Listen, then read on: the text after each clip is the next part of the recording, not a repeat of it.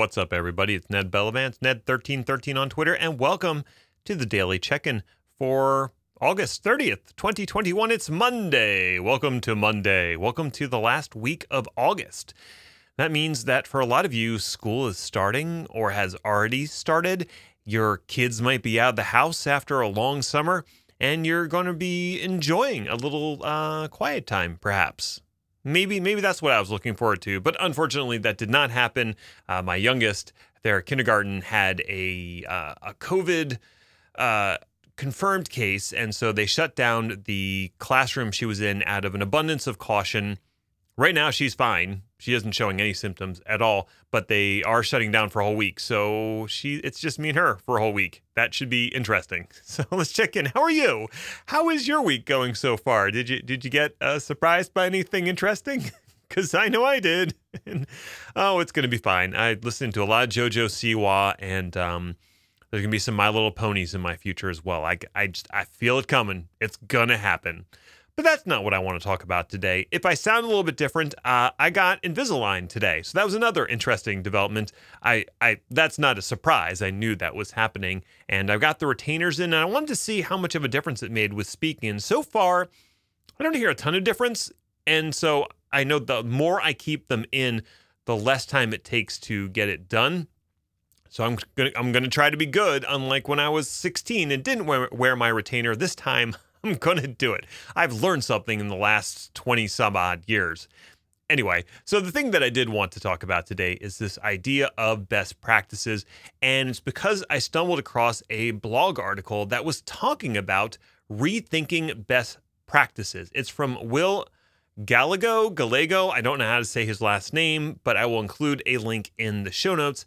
And he's kind of talking about when we say best practices, what do we really mean? And is it a term we should even use? And that is that rings very true for me. While I was working for a VAR, aka a value added reseller, one of the things that I would often get asked by the people who are purchasing software or hardware from us is what are the best practices for implementing this? And as a good consultant, my answer was always it depends. And they were always a little uncomfortable with that answer. But the truth of the matter is, it really did depend. The best practices that apply to a law firm that's not allowed to hold data outside of the US are not the same best practices that apply to a manufacturing company that has locations across the entire globe. It's just not the same the best practices for networking, let's say, are not going to be the same if you want to home everything back to a centralized DC. Whereas if you only have a handful of branch offices and you don't have a central DC, so you want everything to go through a cloud service, like just understanding the crazy variety in, in networks and organizations and regulations means that coming up with a set of best practices is almost meaningless because those best practices are for a best possible case.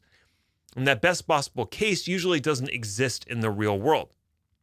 I think you can approach best practices from a very, very high level and say, at the very highest level, these are the things that you should do. And, you know, they won't even be things you should do. These are considerations that you should have when you're planning out your Microsoft Exchange deployment or your Nutanix cluster or whatever it is you're deploying. These are the high level concerns. And here's the impact of decisions that you would make based off of those concerns. And then that informs your design. Really good VARs, the ones who are good at consulting, uh, better at consulting than selling product, maybe, will actually walk their clients through the process of making those decisions and come up with best practices based off of what the business needs to do and what the IT organization requires, as opposed to just grabbing the best practices brief from the vendor and going, oh, these are the best practices. Let's go ahead and implement them. If I could, could regale you with a story when it comes to best practices, uh, at some point I set up vRealize. Oh, geez, I'm going to remember that. I can't even remember the name of the product, but it was a compliance and audit bolt on to vSphere. And the idea was oh, you can scan your cluster and your virtual machines and make sure that you're implementing best practices. And the first time you set up that tool, it was all red, all red. And then you'd look at some of the things and it would say, oh, well, you should be sending your logs to this type of storage. And you'd go, oh, well, that doesn't apply because the way that I have my ESXi host set up, I don't need to send my logs there. I can do this other thing, which is what I'm doing. So you had to add an exception. Oh, and then another best practice would be where you're locating your configuration and swap files with your virtual machines.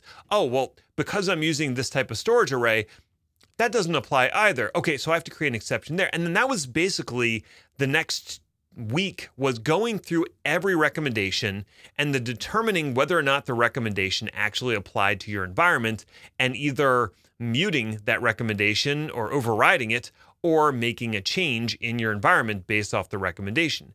Now, fortunately, most of the recommendations in there are actually linked to either a blog article or a knowledge base article that would tell you why that was considered a best practice and what you were gaining from doing it and what would change if you chose not to it. So you could just go, "Oh, well this situation doesn't apply doesn't apply to me."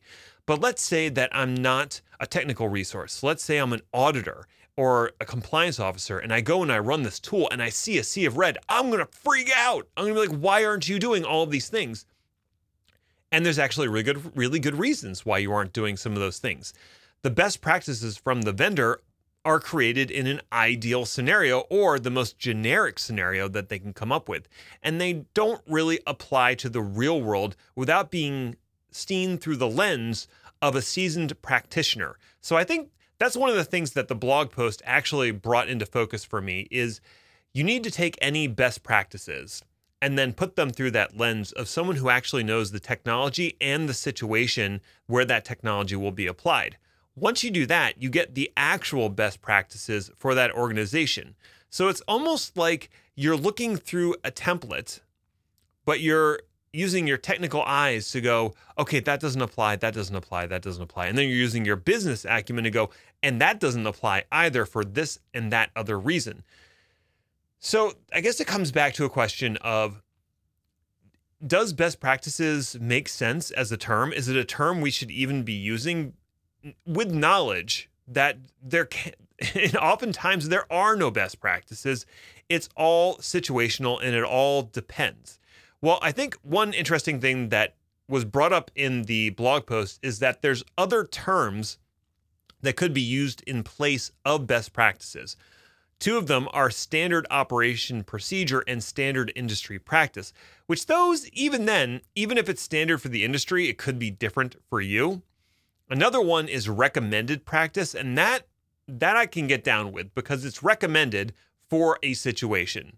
And then another one is generally accepted practice, and that's something that is generally accepted. So in most situations it works, but it has the general word in there, so you know it's a generalization. It's not going to apply to every situation.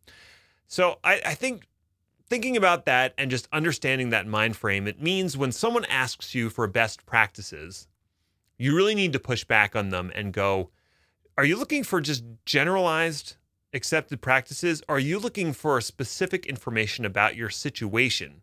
And if you want that level of granular detail, you probably need to hire someone to do that work or do it yourself because that's paid work. That's not just a you know a two page slick that I can send you from my vendor. That's someone who actually needs to come in, understand the technology side, understand the business side, and marry them together for your specific company best practices. So, I thought it was an interesting article. Definitely check it out and read it. Like I said, I'll include it in the show notes. That's going to do it for me for today. As always, thank you so much for listening. Thank you for subscribing if you have. I really appreciate that. And until next time, stay healthy, stay safe out there. Bye for now.